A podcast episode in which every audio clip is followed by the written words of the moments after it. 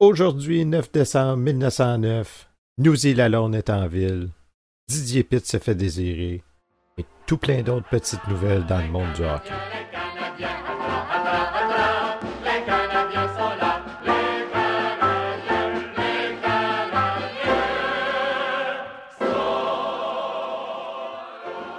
Bonjour à toutes et à tous. Bienvenue à la revue de presse du Canadien de Montréal du 9 décembre 1909. Une présentation de Raconte-moi mes ancêtres. On se souvient que conséquemment une chicane entre les clubs, deux ligues professionnelles seront fondées et dans chacune d'elles une équipe de Canadiens français. Le national et le Canadien. Va s'en suivre une course entre les deux clubs pour signer les meilleurs joueurs. Côté du Canadien, Poulain et Pitt seraient déjà signés. Alors que du côté du National, on apprenait le 7 décembre qu'il aurait signé le docteur Ménard dans les buts, Ed Decary, Jeté et New Zealand. Parlant de New Zealand, selon le journal Le Canada du 9 décembre, section sur la bande, New Zealand était à Montréal hier. semble voguer dans l'incertain. Toujours dans la section sur la bande, on apprend que M. O'Brien, propriétaire du Renfrew, possède une mine évaluée à 7,5 millions de dollars.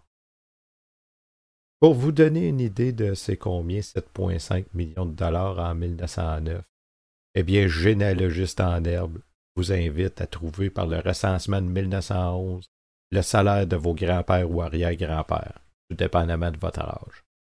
Je vous invite à consulter leur salaire et comparer à 7,5 millions de dollars. Ça va vous donner une idée du pouvoir d'achat d'Ambrose O'Brien. Vous comprendrez que c'est assez facile pour lui d'aller signer Walsh, Kerr et Taylor des Ottawa. Ceci étant dit, on nous rapporte aussi que Didier Pitt a reçu des offres de trois clubs. Le National ne désespère pas de retenir ses services. On, se souvient que le 6 décembre, Jack nous apprenait à avoir signé deux joueurs pour le Canadien, Pitt et Poulain. On peut constater que dans le cas de Pitt, ça ne nous semble pas aussi certain que ça qu'il va jouer pour le Canadien. Sinon, le national cache soigneusement le nom de leur signé. C'est la tactique tout à fait normale par ce temps de chasse aux joueurs. Alec de chez Kata est muet depuis l'ouverture de la chasse. Cet ami Didier doit en savoir fort long sur les intentions de son ancien pensionnaire. Le silence est d'or. quand on parle de Kata, c'est de Joseph Caterinich. Je vais vous en parler bientôt. Autre petite nouvelle, on apprend que le national jouit dans la Canadian Hockey Association des mêmes privilèges que le Canadien dans la National Hockey Association relativement à l'engagement des joueurs canadiens français. Je vous rappelle que les autres équipes se sont entendues pour ne pas signer de joueurs canadiens français tant que Jack n'aura pas complété son équipe. Mais, ça, je pense que les Wanderers ont oublié cette règle parce que Poulain, que les Wanderers s'attendaient à enrôler, est passé au Hall Montreal. Et ces derniers devront le passer au National, si l'entente n'est pas un 20 mots.